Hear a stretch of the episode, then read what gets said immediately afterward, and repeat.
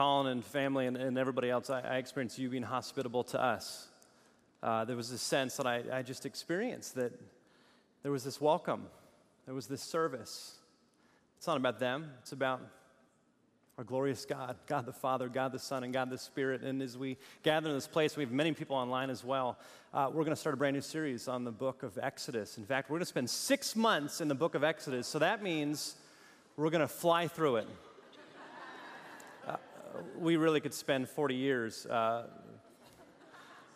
in this, but, uh, but the reality is we're going we're gonna step into something very significant. Before I, I begin there, I want to let you know next week we've got a special Sunday. How many of you, just show of hands, have ever been part of our beach baptisms down on uh, uh, Will Rogers State Beach? Put those hands up. How many of you have ever been there or been baptized? It looks like uh, many of you. And if you have never been, we'd love for you to come down to celebrate what God is doing as people go public with their faith. I met some people this morning who normally attend the 8:30 service, and they're saying, "I've never been baptized." How do I sign up? If you'd like to be baptized, flip your bulletin over. All the information is in the back and you can get there at 4 o'clock. First people will be getting in the water at 4.30. We're going to worship together. We're going to, on a beautiful California Sunday afternoon, it's going to be glorious weather, uh, give witness to the fact that people are going public with their faith through baptism. In addition to that, next week, the following week, two weeks from now, we're going to be kicking off our uh, fall programs and ministries. All the information of some of those new things are kicking off inside your bulletin, so on the back and on the inside. Uh, Celebrate Recovery is getting kicked off next Saturday, and uh, you'll notice on the back we're going to be going through uh, Henry Cloud and John Townsend's resource of boundaries, uh, a great opportunity for you if you're experiencing relationships that you need to set better boundaries in. You can sign up for that and be part of that. It's kicking off in two weeks. All right, so six months in Exodus. Why, why Exodus? Uh, the reason why is because it's one of the most significant and important books of the Bible.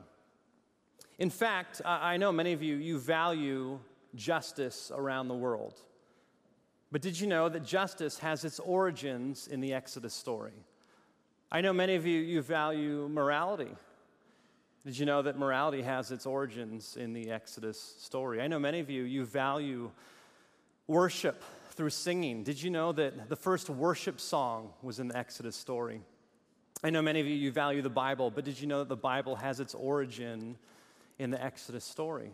Maybe some of you are like, whoa, whoa, whoa, wait a second. Isn't it the second book of the Bible? I mean, Genesis came before it, but there was no human there when God said, let there be light.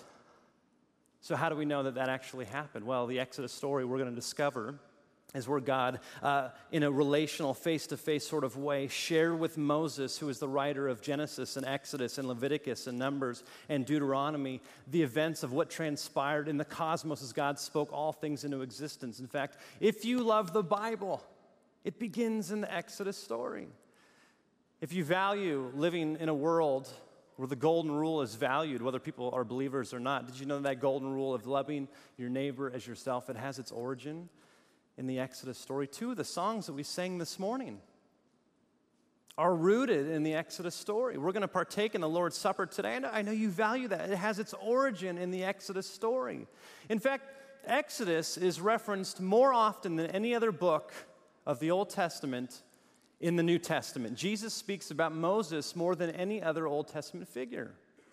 In fact, we're going to discover that this God that reveals God's self, who reveals his personal name, who saves, who rescues, who protects, who provides, who gives love, who gives covenant, who gives mercy, is the same God that invites us to experience God in a personal way. The same God who rescues us, who provides for us, who, who gives us his covenant love. In fact, the more that we understand the Exodus story and the origins of the nation of Israel, we actually begin to understand the origins of our story. In fact, all of what Jesus says that the Old Testament is, is it points to Him. To understand the Exodus story is to understand Jesus. This is your story. This gives you hope. This gives you an identity, it gives you a future, it gives you a purpose, it, it grounds you, it orients you on how to, to face the most difficult and even the most joyous things of life.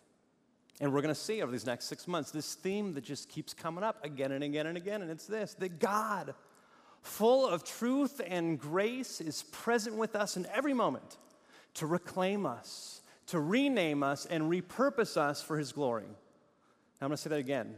We're going to see. And, and actually, I hope this becomes a prayer for you. I hope this, this phrase, which you're going to hear over the next six months, is written on your hearts, on your minds, becomes just part of who you are. I hope that when you're in the middle of a, a fight with your spouse, or a kid, or a parent, in the midst of a difficult situation at work, waiting in the doctor's office, waiting to hear the news of what the test results are, that perhaps on the freeway or in the midst of a, a very difficult situation, wherever you are, where you feel like, what do I do now? That these words would bubble up in the form of a prayer God, full of truth and grace, you're present in this moment to reclaim me, to rename me, to repurpose me for your glory. Well, why don't we open up our Bibles to Exodus 1, verses 1 through 10. Uh, we're going to have a lot of time to dive into this and dig into this. And many of you, I pray and I hope that you would actually read ahead that this season maybe you would uh, reorient your, your scripture reading. If you were with us last week, I challenge you spend 30 minutes a day for the next 30 days reading the Bible. How many of you have experienced that this week, by the way, just to call back to last week? Now, how many of you did you find that difficult once you got into it? Yes. Uh, I shared last week that the life of uh, living as a Christian, the spiritual life, is actually a life in a state of constant warfare. And if you missed that sermon, you can go online. You can download our uh, podcast through uh, iTunes. You can download our app as well. And you can get caught up on the tail end of the Galatians series. But let me read for us Exodus chapter 1, verses 1 through 10. If you're joining us online, I'm reading through the New Revised Standard Version. If you don't have a Bible, uh, physical or on your phone, there's a red Pew Bible in front of you. Or if you're in the front row, cubby behind your legs, take that with you if you don't own a Bible. We'd rather it be in your life, a gift from us to you. And let me read Exodus 1, verses 1 through 10. These are the names of the sons of Israel who came to Egypt with Jacob, each with his own household Reuben, Simeon, Levi, and Judah, Issachar, Zebulun, and Benjamin, Dan and Naphtali, Gad and Asher. The total number of people born to Jacob was 70, but Joseph was already in Egypt. Then Joseph died, and all his brothers, and that whole generation. But the Israelites were fruitful and prolific. They multiplied and grew exceedingly strong, so that the land was filled with them. Now a new king arose over Egypt, who did not know Joseph. He said to his people, Look, the Israelite people are more numerous and more powerful than we. Come let us deal shrewdly with them, or they will increase, and in the event of war, join our enemies and fight against us and escape from the land. This, my friends, the reading of God's word. All right, leave those Bibles open. Take a look in verse 1, those first five words that begin. These are the names of. Now, I want you to flip a few pages back or scroll left on your screens to Genesis 46 8. Now, these are the names of. You've got to know that the Exodus story is not a new story. Uh, it's not a, uh, a sidebar adventure. Not only in the English, but also in the Hebrew language, which is the language of the Old Testament, it is very clear very purposeful in the exact same order that Moses, who wrote Genesis as well, now writing Exodus, links this moment in Israel's history to something that's already happened. Well, what's already happened? Well, we know quickly that God in Genesis 12 spoke to Abram at the ripe old age of 75. I'm going to do something in your life. I'm going to bless you. I'm going to give you a family, even though you don't have any kids. I'm going to make your nation and your offspring so great that actually you're going to be more fruitful than all the stars in the sky. And in fact, your offspring, through your offspring, all the world will be blessed through you. So Abraham later on has a son, Isaac, who has a son, Jacob, whose name is later changed to Israel, who has 12 sons. And right now, Israel isn't a nation, it's not a people, it's not a place, it's a family. A family whom God said the whole world would be blessed through. The problem was is that one of those sons, Joseph, began having dreams. He began sharing those dreams with his family. That caused his brothers to get jealous. And if you know the Genesis story, you know that Joseph, why'd you share those dreams? It comes across as, you know, a little arrogant, a little conceited. And so they are upset with their brother, to say the least. And what they do is they throw their brother into a pit. They leave him for dead. And he is sold into slavery into Egypt. That's how Israel's family got connected to a new part of the globe in Egypt. He's enslaved. And it's a great reminder that in the midst of uh, things that seem on the surface to be going bad, God is still present. God is still active. God is still doing mighty and marvelous things. And so, in the midst of that, he begins to have dreams. And he shares those dreams with someone that gets word to the Pharaoh of the time. And basically, one of the dreams is this We're about to have a season in Egypt where there's going to be tremendous bounty. And then after that, there's going to be a season where there's tremendous drought and famine. So Joseph gets word to the Pharaoh that if you would store up for yourself the food during this bounty, hold on to it. Don't just spend it or get rid of it, store it so that during the time of famine, you're going to be able to get through it alive. And so the Pharaoh listens, he does so. They have the time of plenty, they get into the famine, and all of a sudden it's one of the only, it is, it's the only nation in that part of the world that is able to survive this famine. People are dying all around. And the fantastic thing is that Israel's family gets word. They think Joseph is dead, but they get word that there's food in Egypt. So they make the long trek. They go from where they were living into Egypt, and there's that great moment where all of a sudden they realize that this is their brother that they left for dead. And there's that famous line in the book of Genesis where Joseph says to his brothers, What you intended for harm, God used for good. And what's so absolutely remarkable is that when you look at that moment of how, even though Joseph goes into slavery, it was because of that that ultimately the nation of Israel could grow out of a family because they survived the famine, because now they're there, experiencing the result of this vision that God had given Joseph. So now, time goes by, generations go by, and uh, the family of Israel begins to grow. This is the tail end of Genesis. And as they're growing, every single Pharaoh looks at these people as being an offspring of Joseph, and they are found as favorable people, even though they live in a foreign land.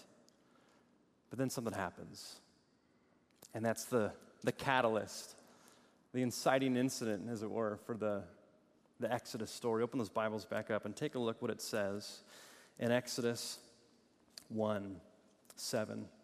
But the Israelites were fruitful and prolific. They multiplied and grew exceedingly strong, so that the land was filled with them. This was a family that was getting larger and larger and larger and larger and larger. And then in verse 8, now a new king arose over Egypt who did not know Joseph. Now, later on, if you'd like, you can read the book of Acts in the New Testament, Acts chapter 7, where Stephen uh, gives a speech in front of Jewish leaders, and he tells of this story. And the phrase he uses in the Greek language is that you know that a different kind of king rose to power. In the Greek language, in Acts 7, in Stephen's speech, basically isn't just saying another king rose up. This is an altogether different kind of king. In fact, the prophet Isaiah tells us that this king was an Egyptian, he was Assyrian.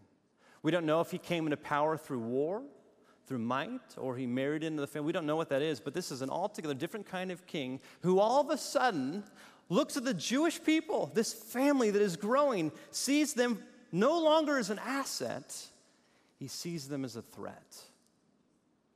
Now, the reason why it's so essential for us to understand this story is because we see that God is in the midst of even some of the darkest moments in human history.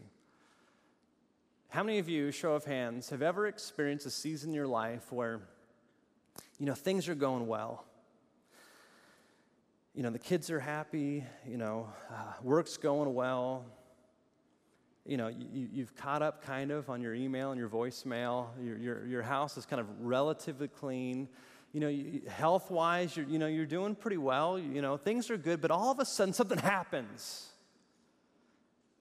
And no longer is there peace, no longer is there joy, no longer is there security, no longer are things okay. All of a sudden, something shifts. How many of you have ever gone from that moment to that moment? Show of hands. That's why you need to know the Exodus story.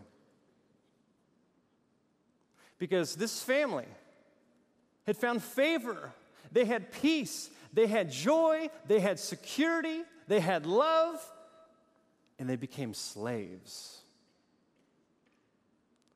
they became oppressed. You see, you've got to understand that the Exodus story doesn't just start in slavery. It actually, before that, starts in a time of peace, and then people become enslaved. Now, you know, perhaps, that 430 years have gone by where they're enslaved. Absolutely horrific uh, for all intents and purposes, uh, medically speaking, sociologically speaking, uh, physiologically speaking, uh, the conditions that historians say existed during that time should have caused that people to die off. But the opposite happened. They grew in number, they multiplied, they thrived. And though it seems like God is absolutely silent, God is absolutely in the midst, taking this family to become a people. And we're going to see throughout this sermon series how God arrives. And you're going to see this constant theme again and again that God, full of truth and grace, is present in every single moment to reclaim them, to rename them, to repurpose them for His glory. You're going to see this theme all throughout. And the imagery that pops up during this amazing story confirms that. Now, open those Bibles back up. Take a look at this. In verse 7, the Israelites were fruitful and prolific. They multiplied and grew exceedingly strong. Now, the Hebrew language, uh, there's a really odd word that's used there to describe that. Uh, it's a word that is normally used to describe the multiplication of insects. Uh, it, it, gives the image of a, a, growing swarm. How many of you have ever had a termite problem? And anything like that. How many of you have ever been camping and just overwhelmed with mosquitoes or gnats or chiggers or what, all those things, right? Uh, it, it's an awful experience where you are just uh, caught up in a swarm. Only twice in the entire Bible is that word used to apply to human beings. Here and before that in Genesis 9, where God promises Noah I'm going to multiply your offspring. I'm going to multiply your family. And in the midst of this slavery, God is so present, allowing them to flourish. And what's so beautiful, as we march through this story, you're going to see things that on the surface seem like God is not there, when in actual fact, He is. Another thing that we're going to find as we go throughout this sermon series is you're going to hit moments where you might say, well, that's really archaic and that's weird and that's odd. But the opposite is actually true. Uh, uh last time I'll have you raise your hands. Uh, actually, let me have you blink twice. Should we do that? Should we do that? It didn't work in the in the 8:30. Uh, I'm like, no one moved, you know. How many of you have ever read through the Old Testament and gotten to a place where you're just saying, What is this? Anybody else like me? Okay. Uh, you're going to hit a lot of those in Exodus, by the way. I had somebody in the coffee shop from the 8:30 service say, "Why Exodus, Drew? I just can't stand it." And okay, I'm open to it. And I thought about leaving the church during the season, but it's six months, and I don't want to be. A true story. I don't want to be away from Bel Air for six months. I'm stuck here. Here's one of many, many, many examples where uh, you might look at it, you might encounter it and say, that's weird. One of those you'll discover in the Exodus story is that God gives a command to the nation of Israel uh, that if you have, parents, a wayward child, kind of caught in sin, kind of caught living a life apart from God, uh, you can now bring them in front of the elders, the leaders of the community, and if the leaders find that kid of yours guilty, they can put them to death. Some of you are like, I brought a guest. Why'd you bring that up? Why did you bring that up? Oh, why'd you bring that up? Well, let me tell you That was one of the most significant moral advancements in human history at that moment. Hang with me here. Up until that moment, parents had the authority and the right to kill their kids. Uh, you might have no sense of how that could be true, but in actual fact, not only back then, but actually, there's parts of the world today where parents in particular regions of the world, uh, in particular tribes, in, in particular worldviews, even religious worldviews, who have the authority to, to kill their kids. I know some of you parents, you secretly feel like it sometimes. You're not going to do it, you would never say that. But there's certain parts of the world where this happens today. So, God, full of truth and grace, doesn't want to remove authority from parents,